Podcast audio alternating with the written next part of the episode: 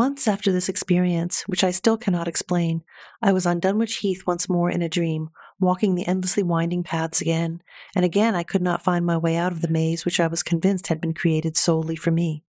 Dead tired and ready to lie down anywhere, as dusk fell I gained a raised area where a little Chinese pavilion had been built, as in the middle of the yew maze at Somerleyton. And when I looked down from this vantage point I saw the labyrinth, the light sandy ground, the sharply delineated contours of hedge taller than a man and almost pitch black now, a pattern simple in comparison with the tortuous trail I had behind me, but one which I knew in my dream, with absolute certainty, represented a cross-section of my brain.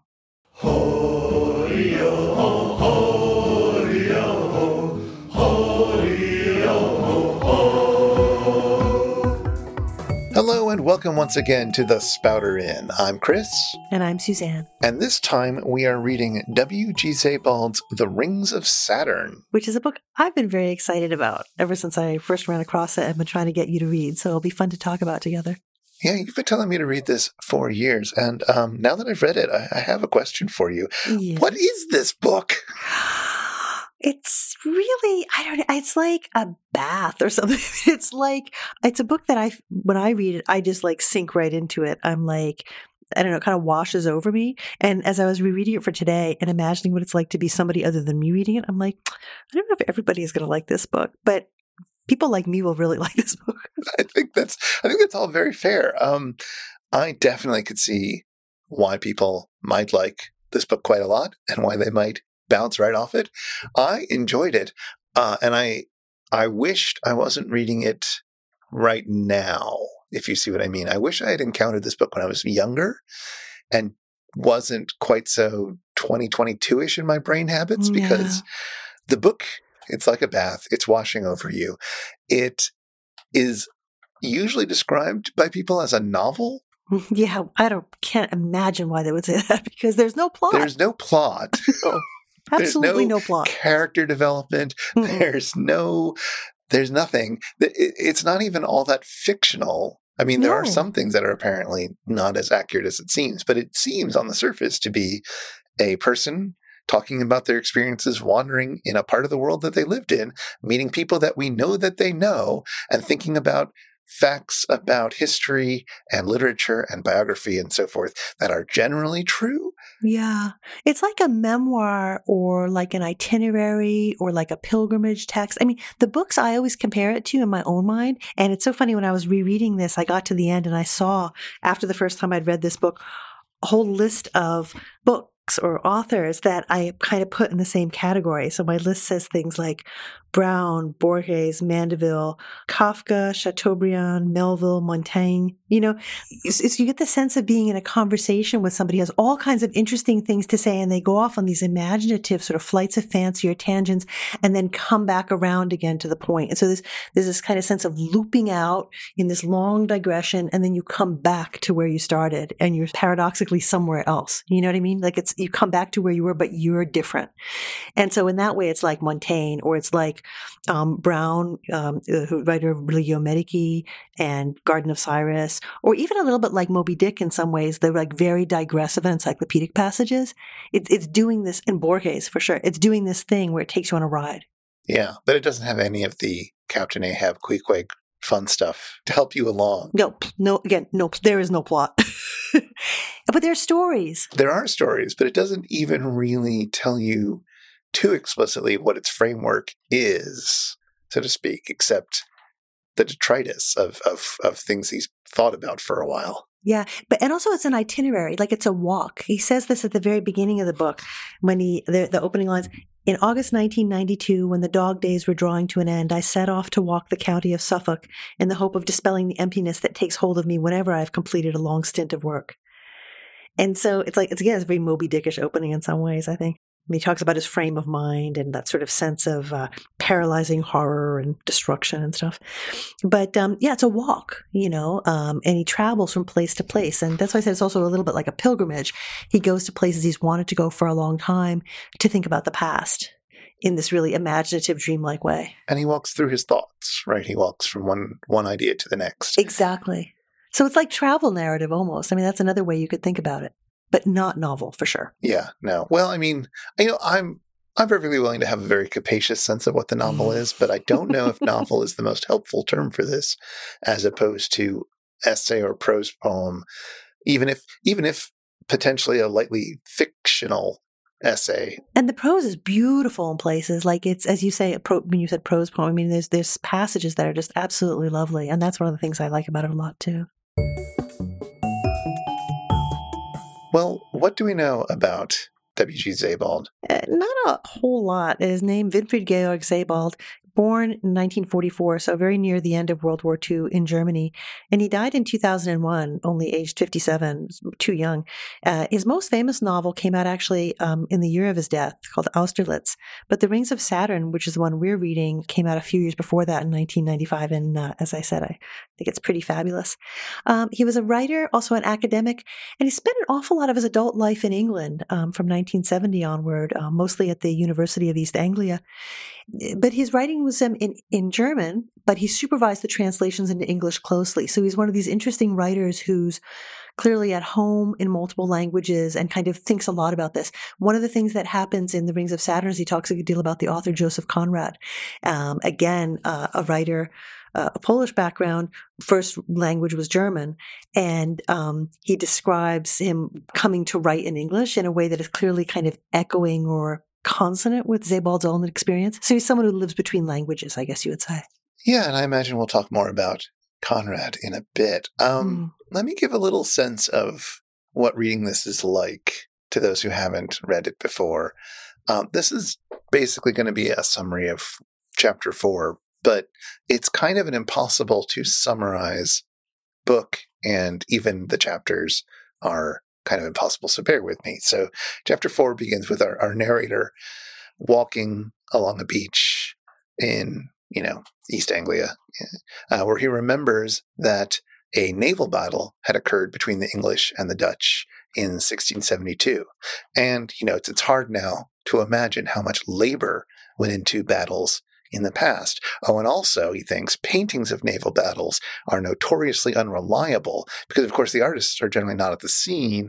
And anyway, this 1672 battle was small, but it could be argued that it had tremendous impact, marking the beginning of the Netherlands' decline and England's rise as a naval power.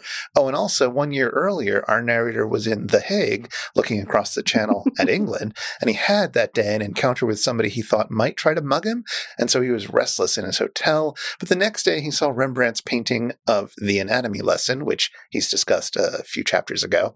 And then he works his way to Amsterdam, and then he flew to Norwich, the largest city in Norfolk. And he looks out the window and thinks, oh, how small everything is. But that was like a year ago, and now he's looking for the sailor's reading room. And when he finds it, he settles in and he reads the logs of patrol ships from 1914, which eventually leads to a discussion of ethnic cleansing in Bosnia and an allusion to Kurt Waldheim's involvement in some of the politics around the ethnic cleansing process that was happening, and then Waldheim's later position as Secretary General of the United Nations, which led to his voice being recorded and launched into space on Voyager 2.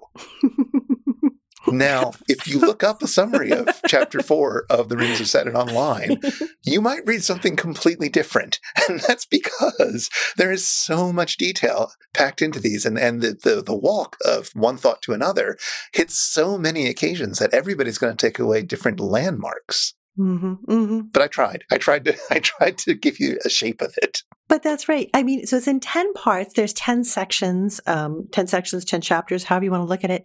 And that bath-like quality of the prose, where it just goes on, is something that's partly produced from the way in which the paragraphs will go on and the way sentences go on. Like, they're beautifully structured, but there's this kind of, tidal rhythm to them. And as we were saying earlier, too, there's like nested stories within them at certain times. Like, sometimes there's stories about himself, like you were describing in part 4, he describes, being in The Hague and, being nervous and going, he talks about himself sometimes, but in other sections of the book, he'll tell about other people, other writers, other figures in history in a really evocative way. So like Fitzgerald, who's the translator of the Rubaiyat of Omar Khayyam, is one of the people he talks about, or Chateaubriand, whose memoir is particularly famous. He'll tell his life story.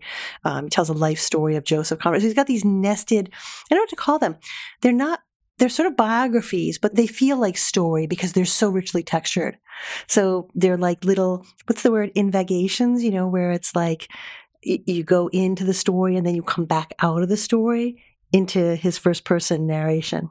So it's like being with somebody who can tell you all these fabulous little gems.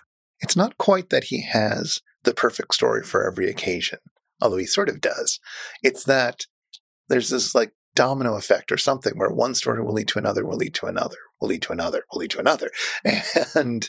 And they are stories in the sense that you feel like you're being told about Conrad's life for a reason. Mm-hmm, he's not just telling it as something sort of in the abstract, like he's making a point or several points that he's drawing out, or he's mirroring things that are happening in Conrad's life with some of the other ideas that are rattling in his head. And so it's being told in such a way to draw this out and to trace out echoes and so forth. I can give a nice illustration of that way that the narration, you know, the way you go in and out of the narration with regard to the story of Joseph Conrad. So he tells about this writer who's famous for a number of his works, but particularly his Heart of Darkness. And it's that book that's very much lying behind Sebald's invocation of Conrad, because it's not just that he's interested in writers. He's interested in, I think, writers as mediators of history, and in particular colonial history and some of the darker chapters of 20th century history in particular. And so the episode happens in chapter 5, and it's pages 104 to 23. So it's a long section, and you can sort of see the way in which he sort of dives into it. And he goes in to the story by way of an account of Conrad's mother. He says, in the late summer of 1861, Madame Evelina Korzeniowska traveled from the small Ukrainian town of Zhytomyr to Warsaw with her boy, Joseph Theodor Conrad, then not quite 5, to join her husband. And then it goes into their lives, the parents' lives, and then into the son's life, and so on. And there's a lot to say about it, but I just want to point out here the way you come back out of it. So he's gone into Conrad's life, talked about him, come to his arrival in Ostend in Belgium. And he evokes the terrible colonial history and exploitations of Belgium and the Belgian Congo. He says, all the passers-by in the streets seemed to him to bear that dark Congolese secret. And indeed, to this day, one sees in Belgium a distinctive ugliness dating from the time when the Congo colony was exploited without restraint and manifested in the macabre atmosphere of certain salons and the strikingly stunted growth of the population, such as one rarely comes across elsewhere. At all events, I well recall that on my first visit to Brussels in December 1964, I encountered more hunchbacks and lunatics than normally in a whole year. And he goes on telling this account of his own experience in that place, and ever since that first visit to Brussels, the very definition of Belgian ugliness in my eyes has been the Lion Monument and the so-called historical memorial site of the Battle of Waterloo. Why I went to Waterloo, I no longer know, but I remember walking from the bus stop past a bleak field. So he kind of comes out of the story into the self in this very brutal kind of way, marked by the dark history of the place.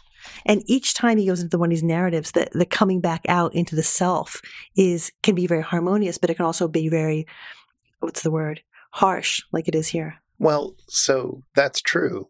But it goes deeper, because in the middle of Conrad's story, he also talks about how Conrad, at one point in his life, ends up on a ship that's going between Lowestoft and Newcastle, which are two of the places he's visited on this walking tour. Mm-hmm. So he's thinking about how Conrad has been traveling along the same paths that he himself is at in the midst of this story.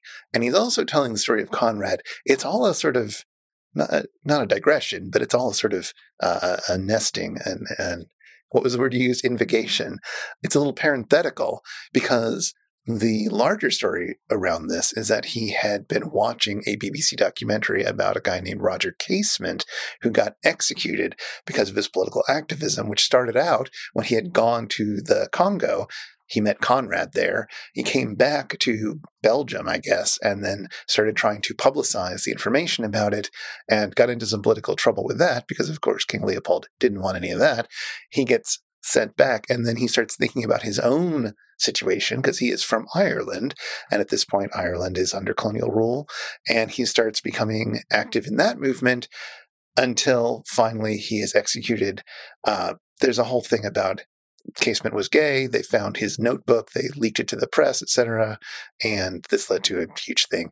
So there's like tragedies within tragedies, but also personal connections to Sebald's narrator again and again on different levels throughout these stories. You know, he's watching the documentary while he's at this place.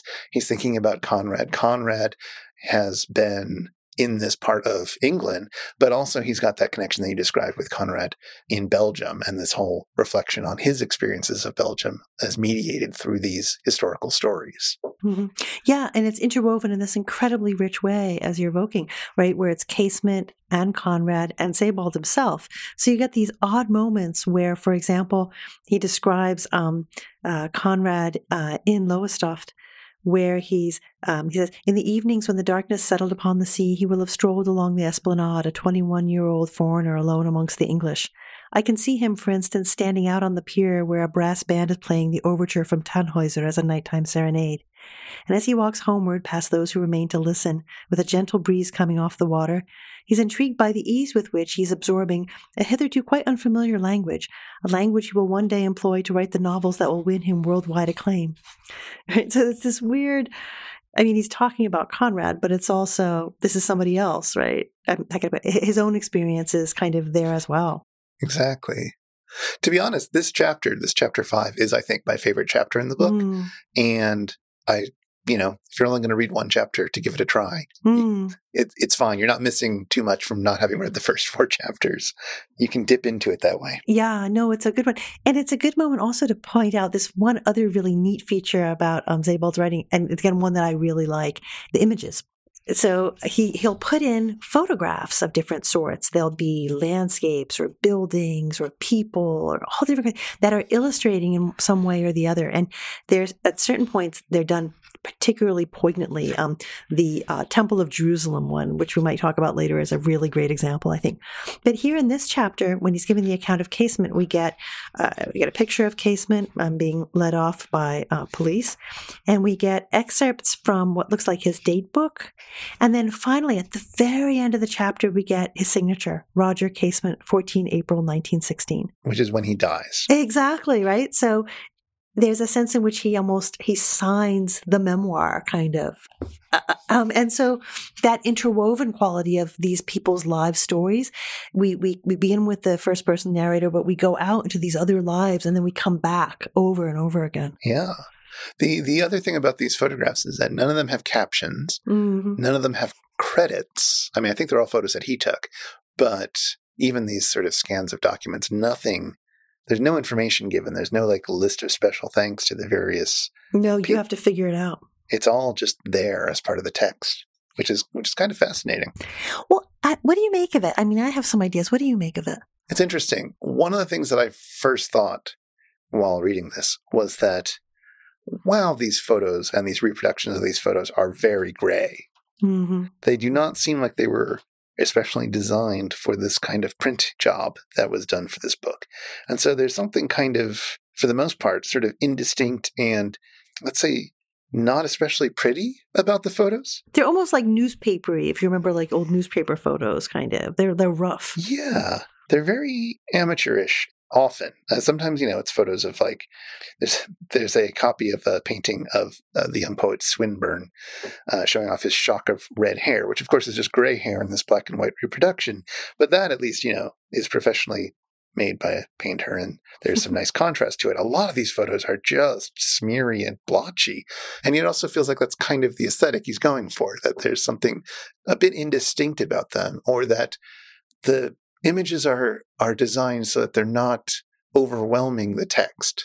Yeah. I almost feel like they're like reference photos. You know what I mean? You know how you have a photo that's to kind of, as almost a kind of a placeholder, a trigger or something to tell you what goes there. And I feel like that's very much in keeping with the way in which, I mean, he never talks about imagination as such, but this idea of imagination as this kind of wellspring of images. I mean, he talks about dreams a lot. And memory and the way in which memory is sharp or indistinct. And the photos, I think, are kind of in that space. They're cues to memories as opposed to sharp, clear representations of what is or was. One of my favorite photographs in the book, and one of the few that really just stood out to me and popped, let's say, occurs later in the book. And it is a photograph of a model of the Temple of Jerusalem.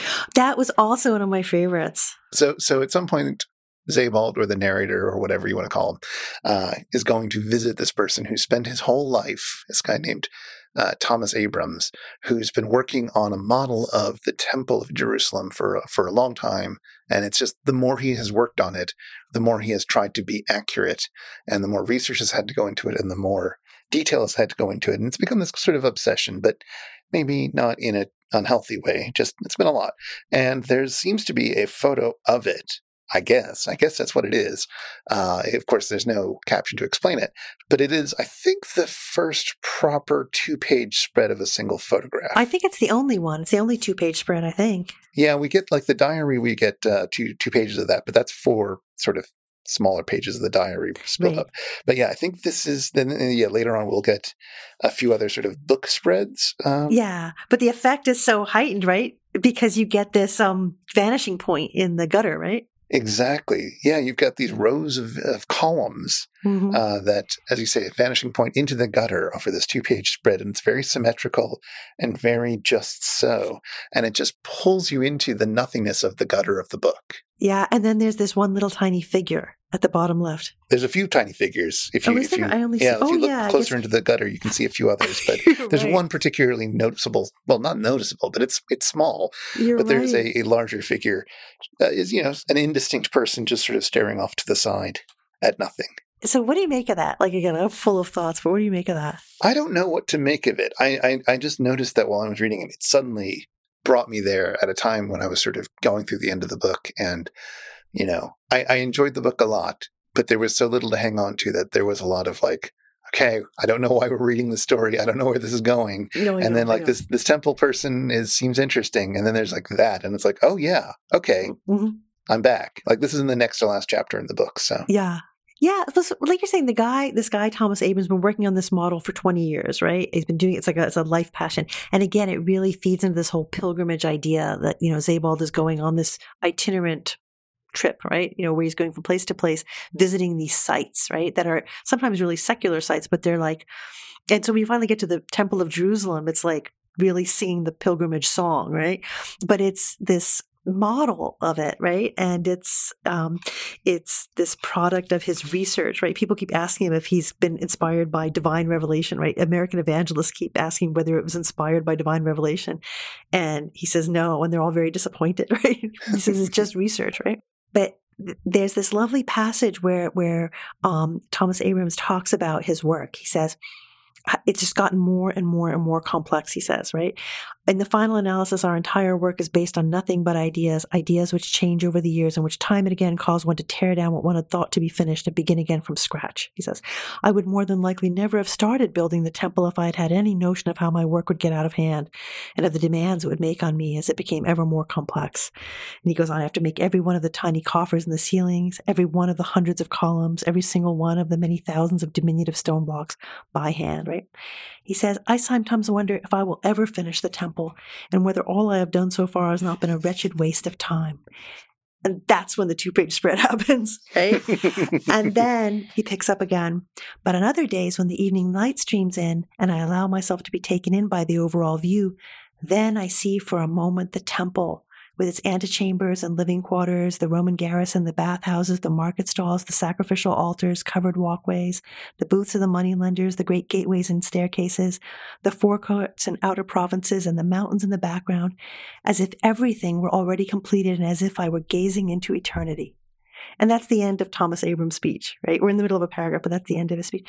And it's so powerful, right? Because this is a vision of what could be. Like, whenever you're making something, you know, if you're writing something, you're like a poem or a book or a story or whatever, right? Or you're making a piece of art. Right? I mean, I don't know how common this experience is, but I think some people have it. Like, you imagine what it can be, and it never is that thing. Right. And I feel like that's what's happening there, right? It's an account of the making of the temple, but it's also like creation, right? Trying to make something. You can glimpse it, right? But you can't make it. Yeah. Yeah. Absolutely. I don't know. I find that really trippy. And the picture works incredibly well, I think, to punctuate that whole ecstatic moment. Yeah. I just had a look because I also got a copy of the ebook of it. And that picture is broken up into two different images, and they're just next. It doesn't work as well. It's very disappointing. Books. Sometimes the real book is the way to go. The other thing about that passage you just read is that it ends with a mighty list. You know how I feel about those. Yeah. Yeah, I do. And there were lots and lots of lists in this book that is all about the Omnium Gatherum. It's just everything. Everything that he can think of that fits in with the things he's talking about will find a home in this book, it feels like. It's a bit more constructed than that, I suppose, but it does often feel like anything can get into this book. And so there are a lot of lists in the book. Yeah. You know, when we plan an episode, we always like sort of make a few notes for ourselves, you know, things we want to make sure to touch on and, you know, themes, topics, you know, here, one of the topics in our notes that I wrote was more lists because so I will restrain myself and not talk about too many of them. But just to kind of maybe grab one or two that are just really powerful. I mean, to say what they're for. I mean, he's not just doing it because, you know, as a default, like this is something very purposeful. Part of it is that vividly imagistic quality that I'm so struck by that I really fall in love with. And in part, when he does that, he's very much, I don't know if it's echoing, but kind of responding to, again, what this sort of early modern author Brown does in his Religio Medici and some of his other writing, which we might come to at some point in our own experience. And so when Sebald is talking about Brown, he says, one of the Brown's works called Urn Burial is a meditation on burial urns that had been unearthed in England and sort of just talking about all the stuff that comes to his mind when he thinks about those, right? And so Sebald, talking about Brown's writing, he says, his catalog includes a variety of curiosities, the circumcision knives of Joshua, the ring which belonged to the mistress of Propertius, an ape of agate, a grasshopper, 300 golden bees, a blue opal, silver belt buckles and clasps, combs, iron pins, brass plates, and brazen nippers to pull away hair, and a brass Jew's harp that last sounded on the crossing over the black water. The most marvelous object, however, from a Roman urn preserved by Cardinal Farnese is a drinking glass, so bright it might have been newly blown. So, list, yes, but it's also a list that's doing some really heavy duty work. These are all objects that persist over time, right? They don't degrade, right? They're made of stone or metal or whatever, right? They've traveled through time in some sense, right? And the drinking glass is really amazing because that doesn't usually survive that voyage through time. So he's that's one of the things the lists are doing. They're giving you a way to talk about time and also to talk about images, right? Which can be overwhelming at certain times. One of my other favorite lists in this book comes at the end of part 7, where one of the people he's talking to is recounting a dream. It's a particularly beautiful passage. And I don't know if other people would love it as much as I do, but I think it's absolutely stunning. I believe that the passage you're thinking of is right after a line that I take a special note of. So he's talking with an author and translator who is also a German person who moved to this part of England, who's about 20 years older than Sebald was, named Michael Hamburger. Mm-hmm. And there's a lot of interesting echoes amongst their lives that they go over. But at some point, he says something to the effect of the ghosts of repetition that haunt me, which it feels a bit obvious perhaps, but that kind of idea of the repetition of this thing that I'm seeing now is reminding me of this other thing that I'm seeing then. And then that ties to that other thing, which reminds me of this other thing. And like this kind of thematic repetition that can circle around in these really intricate patterns throughout your life in the way that sort of haunts you, that if you know enough about the world around you, it will keep inscribing itself onto you. And that this book is a replication of that process, and maybe not an entirely happy one. Yeah, no, I think that's exactly right. At the level of the individual person, it's about the way in which your memories are always taking you back in this recursive kind of, you know, return backward that lands back in the present again after it sort of comes around full circle. And yet you are always moving forward in time, right? So that's that weird, like, I don't know how to put it. You're swimming against the current when you go back in the memory and then you come back into the present moment, right? And when that happens at the collective level, then it's history. And I think that's one of the reasons why he's sometimes talking about very personal experience, personal memory, But in other moments, he's talking about kind of collective memory, right? So he'll talk about, like we were saying earlier, the Belgian Congo and the legacy of colonialism, or he'll talk about World War I and Gavrilo Princip, or World War II and, you know, the German experience, as in this account of the translator Michael Hamburger. So there's that, and then also the dream states are these projections into the future, right? So you're always looping around forward or back, even as you move forward chronologically in time. And that's, I think, where the idea of the rings come from, right? You're always coming back around again. Well, yes. We should think again about, like, what are the rings of Saturn? Yeah, it's sometimes understood, I think, in terms of just this idea of recursion, this coming around in circles, right? But one of the things that I've been thinking about a lot, especially this time around reading the book, is, how can I put it, how we produce meaning, where we think we're finding meaning, but we're actually creating it. So how many rings are there around Saturn, right? You might wonder. So, because I mean, it's a trick question, right? Because there's an infinitely large number, right? There's all this stuff. There's all this crap orbiting around. Yeah, well, in a sense, there are no rings around it, right? Yeah, or no rings, or an infinitely large number. But to your eye, you produce 7, right? That, generally speaking, right? It depends on what level of magnification you're looking at, but generally 7 is, but that idea that you produce it, like it's not that order or that number or that meaningfulness actually exists, it's that you create it through the act of perceiving it. And it's a little bit like constellations, right? I mean, it's not that the constellations are in these forms, right? It's that we make these forms, we make sense of them, we look at this stuff, right? All these individual pieces of stuff in the world, and we make meaning out of them. Yeah. There's a moment when Sebald really evokes this really powerfully. It's at the end of part 9 when he's describing this uncanny storm that's happened that has brought down a whole number of trees in the place where he is. And it's weird because the trees are so deeply rooted and so densely planted that when they fall over, there's no crash, there's no noise. They just very silently and slowly tumble over. And he sees this sight of, I guess, like erasure of a forest almost. And it says this: the ancient trees on either side of the path leading along the edge of the park were all lying on the ground as if in a swoon. And beneath the huge oaks, ash and plane trees, beeches and limes, lay the torn and mangled shrubs that had grown in their shade, tuyas and yews, hazel and laurel bushes, holly and rhododendrons. With pulsing radiance, the sun rose over the horizon. Then a few lines later, he says, I recall that during the night, doubting what I had seen with my own eyes, I walked once more through the park. Everything was in deep darkness, but the stars had come out in a display so resplendent as I had seen only over the Alps when I was a child, or over the desert in my dreams. From the extreme north right down to the south, where the view had before been blocked by trees, the sparkling constellations were spread out: the Plough, the Trail of Draco, the Triangle of Taurus, the Pleiades, Pegasus, the Swan, and the Dolphin. Unchanged, and it seemed to me more magnificent than ever before, they revolved above me. There's a lot going on here. I mean, lists, first of all. But also, like, he sees this all in the daytime, right? And it can't take it in. And then he looks at it again at nighttime, and it's in this darkness, and the stars are there. And he can match them up with what he saw as a child, so in the past, or what he's dreamed, right? In this sort of projection into the future. And all the way to the north, all the way to the south, there's the constellations all spread out. And the list of the constellations maps onto the list of the trees, right? It's almost like the stars have replaced these trees, which have been wiped out. But they're also, how can I put it?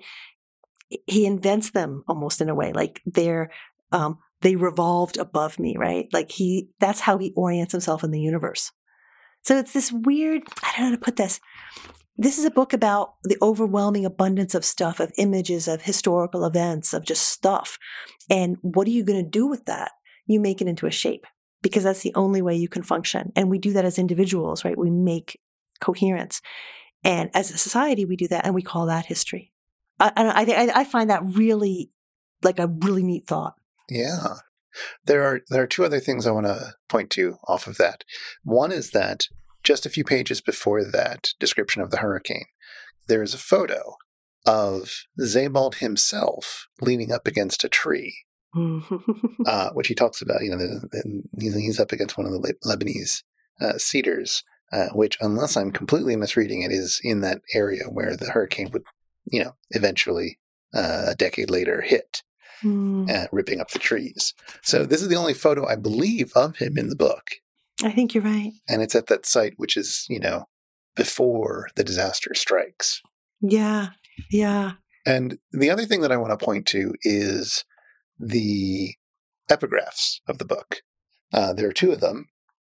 One of them is just from an encyclopedia, and it says, "The Rings of Saturn consist of ice crystals and probably meteorite particles describing circular orbits around the planet's equator. In all likelihood, these are fragments of a former moon that was too close to the planet and was destroyed by its tidal effect." So you've got, as you say, the rings are made up of debris, of small items that aren't, they aren't rings per se. They're just tracing these orbits.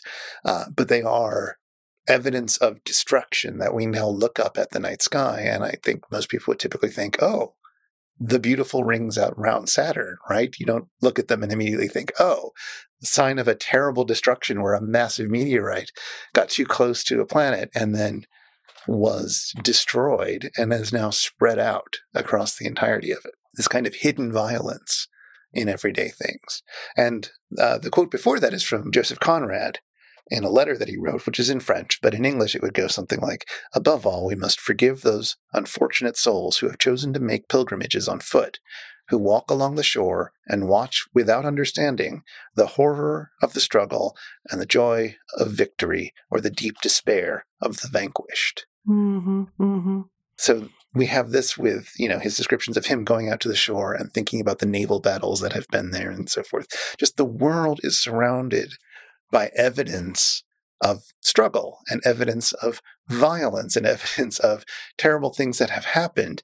And that makes up the fabric and the texture, like the debris makes up the rings of Saturn.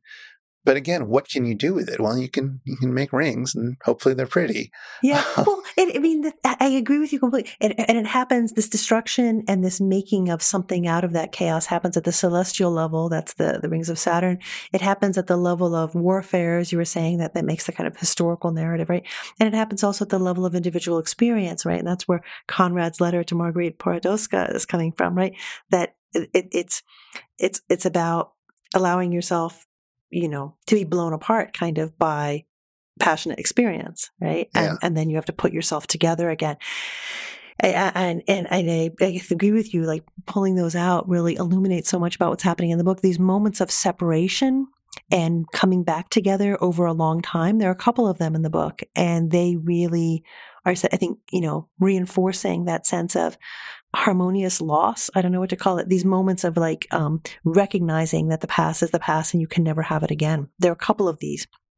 One of them happens in his account of his own experience with the Ashbury family, which he sort of ends up staying at these people's house because they rent out part of their house, this woman and her children.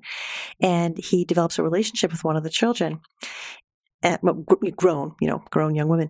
And he says this on page 220. He says, "The next morning when I came to say goodbye, I had to look for Catherine for a long while. At last I found her in the kitchen garden, which was overgrown with deadly nightshade, valerian, angelica, and shot rhubarb. In the red summer frock she was wearing on the day of my arrival, she was leaning against the trunk of the mulberry tree that had once marked the center of the neatly laid out herb and vegetable beds within the high brick wall. 'I've come to say goodbye,' I said, stepping into the bower formed by the spreading branches." So this is a moment of parting, but also she's wearing the same dress she wore when he first encountered her. And it's like, it's one of those weird intertextual moments. It's like Odysseus and the tree, in the Odyssey. So there's this sense of like coming back around and also parting. And this happens in other moments as well. For example, when he's doing the section on the memoirs of Chateaubriand, where there's this encounter with a woman he had known 27 years ago, and they come together. She says, "My lord, do you remember me?" "And I," he wrote, "recognized her. After 27 years, I was sitting at her side again.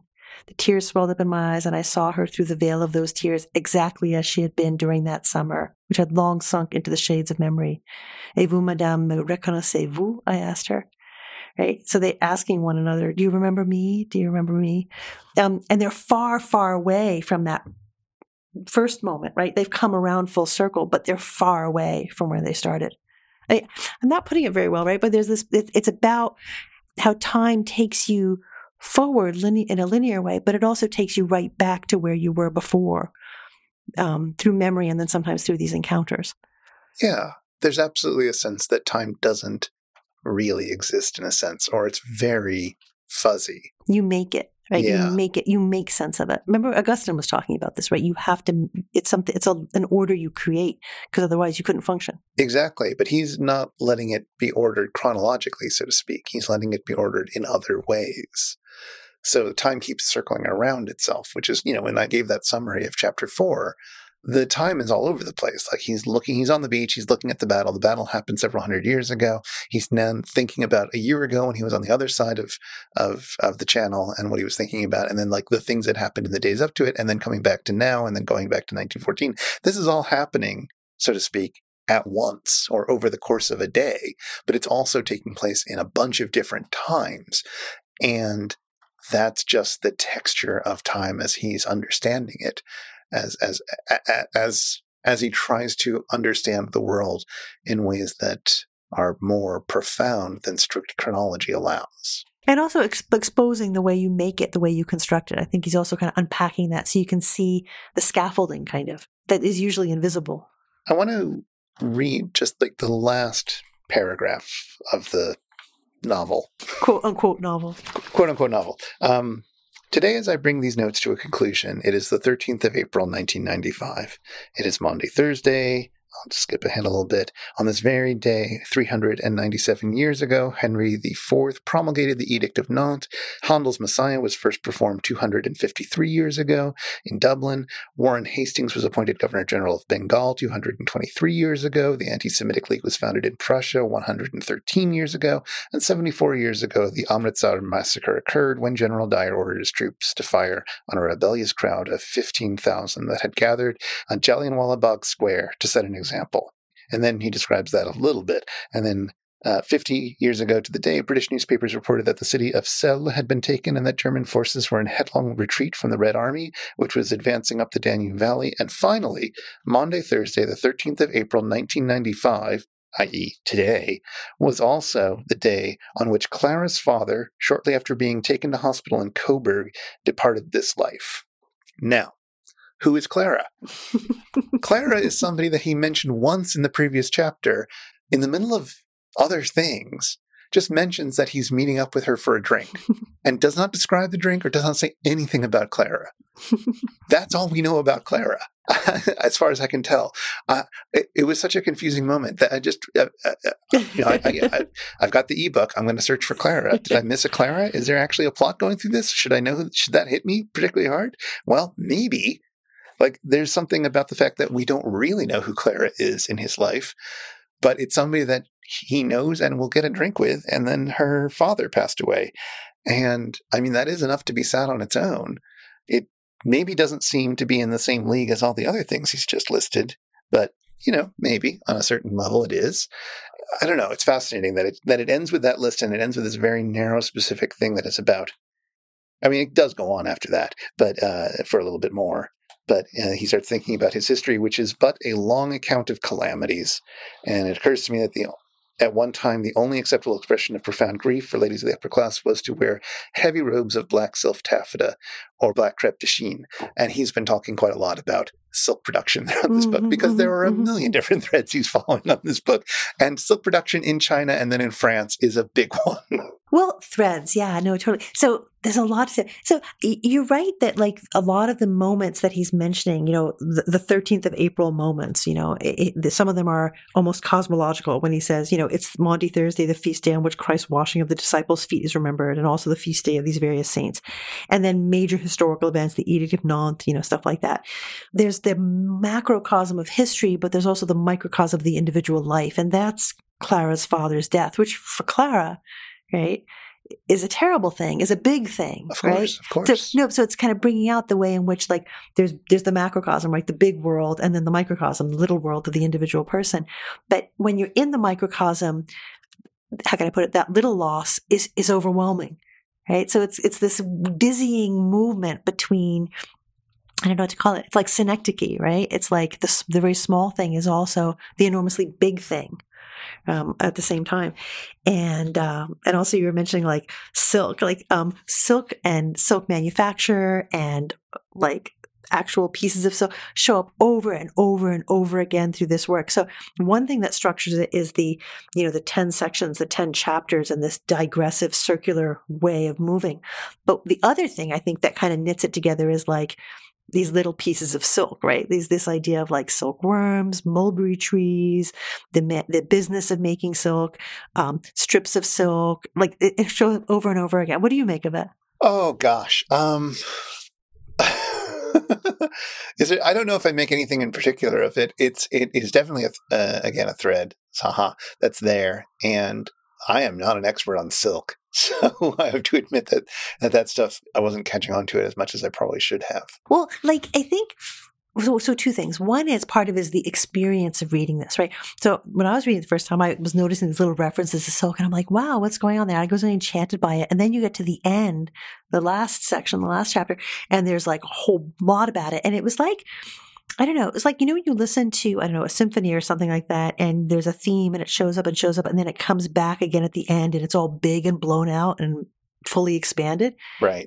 That's what it's like. It's like listening to music. I mean, that's how it strikes me. So I was really turned on by that. The other thing he's doing with the silk stuff is, we talked before about Thomas Brown being someone whose work he's kind of very intertextual with here. And Brown uses the metaphor of the silkworm as part of a kind of elaborate metaphor about the nature of the soul and even the possibility of the transmigration of the soul. So the same way, the worm makes a chrysalis and then, there's the cocoon and then it, becomes like a moth or a butterfly. So he uses that as a metaphor. So Sebald picks that up, but instead of going to, elaborate the metamorphosis experience, right, and using that as a metaphor or an allegory, instead he's it's all about the silk, right? It's all about the thing that is produced, which is a thread, which can be woven, which can be elaborated, and which therefore becomes an incredibly interesting way of talking about the writer. Right, which he's been talking about all the time through this book, right, with Conrad and all the others. So there's a nice little passage where he brings that out explicitly, or as explicitly as he's ever going to get. And it's in the last section. It's on page 283, where he says this. He's talking about silk weaving factories, what the weavers experience and how much stress they have, whole thing. So that weavers in particular, together with scholars and writers with whom they had much in common, tended to suffer from melancholy and all the evils associated with it is understandable given the nature of their work, which forced them to sit bent over day after day, straining to keep their eye on the complex patterns they created. It is difficult to imagine the depths of despair into which those can be driven who, even after the end of the working day, are engrossed in their intricate designs and who are pursued into their dreams by the feeling that they have got hold of the wrong thread. Right? So he's talking about weavers, but he's also talking about, people who create things, right? And so those metaphors of the design, the thread, it's all one thing for him. I think you're absolutely right about the notion of sort of thematic development, and especially with the silk stuff, I think that does sort of get bigger and bigger over the course of the quote-unquote novel, which, maybe that is what it's doing instead of character development or plot development. It's just thematic development. Because it's very literary. I mean, it's super literary, but it's like Montaigne's essays or like Mandeville's travels or some of Borges's more weird stuff. None of which are novels. No, and that's why I would not call it a novel, but it was more like memoir, I think, than anything else. And the photos strengthen that. One of the books it reminds me of too is Times Square Red, Times Square Blue by Samuel Delany, which totally different book, but also is this.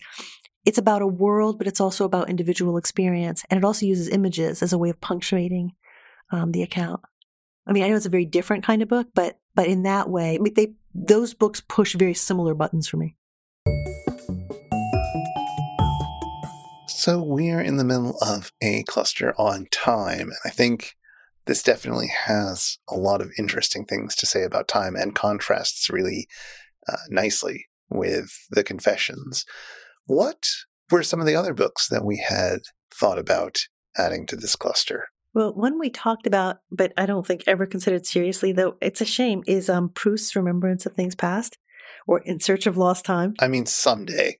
Something. I know. It's like, but it's, I've never read the whole thing, but it's incredibly beautiful. I've read about 200, 300 pages of it, which is not a lot considering it's like 2,000 something pages. Someday total. Though, we should pick out a section and do it. You know, and do it in a very like focused kind of way because it is beautiful. Well, maybe some year we'll devote to Proust. Someday. But obviously, I also feel like Proust has been talked about a lot in terms of his thoughts on time, or at least in terms of how it shows up in the first 50 pages of the novel. Which are terrific, but which is the thing that most people read. That's the bit I've read in French even, so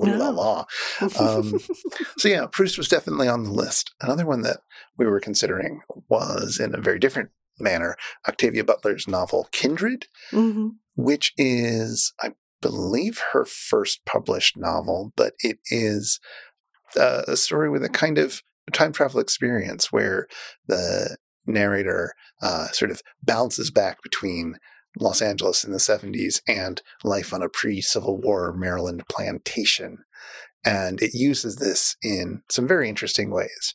It's one of, I think, the most popular Octavia Butler books. It is maybe not my favorite, but I need to reread it at some point. And it's been a little while, so I wanted to give it a chance. But we just didn't quite have, we only get 3 slots. I know. So We'll figure out how to bring in Octavia Butler one of these days. Yeah. And another thing that we thought about doing, and, we've never done a book of the Bible, have we? I don't think we ever have. Not yet. No. Genesis, right? Which is super fun to do as literature because you can take it apart in all these different kinds of ways. And in particular, because the creation, the account of creation in the opening chapters is also an account of the creation of time, like starting up time. So that's also a kind of fun thing to do. And it would have tied in perfectly with the Confessions, which talks so much about the first chapter of Genesis. Another book that we were thinking about was another book that I've been meaning to reread. I read this many years ago now, and it would be fun to go back to it. The Histories of Herodotus, which is... I've never read that. I'm ashamed to say. We should definitely do it at some point. It's kind of great. I kind of love it. It is one of the first history books. It's a little bit contentious about that because some of its historical methods are not necessarily what we would hope for. Perhaps, he's sort of known as the father of history and the father of lies, I think is the old saying. But it's not nearly as bad as people sometimes make it out to be. And it is, in many ways, delightful as literature as well. It is, from 430 BCE in Greece, looking at the rise of the Persian Empire and some of the conflicts between Persia and the Greek city-states. And there's some really neat stuff, especially in some of the early chapters about the world, sort of a description of various populations. That sounds awesome. And maybe also we could think about doing that in connection with a cluster on history writing or something like that if we do that again. We've already done a cluster on history writing. Son of history writing. History writing strikes back. And then one other book that we thought about doing, which we've talked about doing in a couple of different connections, would be Walter Benjamin's Arcades Projects or Passagenwerk, which would work, I think, in a cluster on time. But it's also about space and organization and, categorization. And like, I feel like it could go in a lot of different ways. I really love that unfinished project. It's so neat. Are you fond of it as well? I have never read it. I have just read people and heard people talking about it so much. It's such a cool, it's unfinished, but it's such a cool idea. I would love to do that together with, something encyclopedic like Bartholomeus Anglicus or something like that. I think it would be really neat. Yeah. I'd love to have an excuse to finally read it. Lots and lots of books that we could have done about time. So many. That's barely scratching the surface. I guess The Time Traveler could also, by H.G. Wells, could also have been on there. And plenty of others. And in fact, why don't you tell us what you think should have been on that list as well? Write in to us at spouter@megaphonic.fm or write to us on Twitter or however else you would get in touch with us and give us your ideas of what else you would want to see included on a cluster on time, and next episode we will read some of them out. And what else will we be reading for next time? Well, you know what other book takes place on April 13th, depending on if you adjust your calendars or not. It's The Paradiso by Dante. It's going to be our Dante trifecta. We've already done the Inferno and the Purgatorio, and now we're on to the Paradiso. Yay, we finished it. We'll get to finish it. It'll be fun. Do you like the Paradiso? It's a more fun book to talk about than it is to read.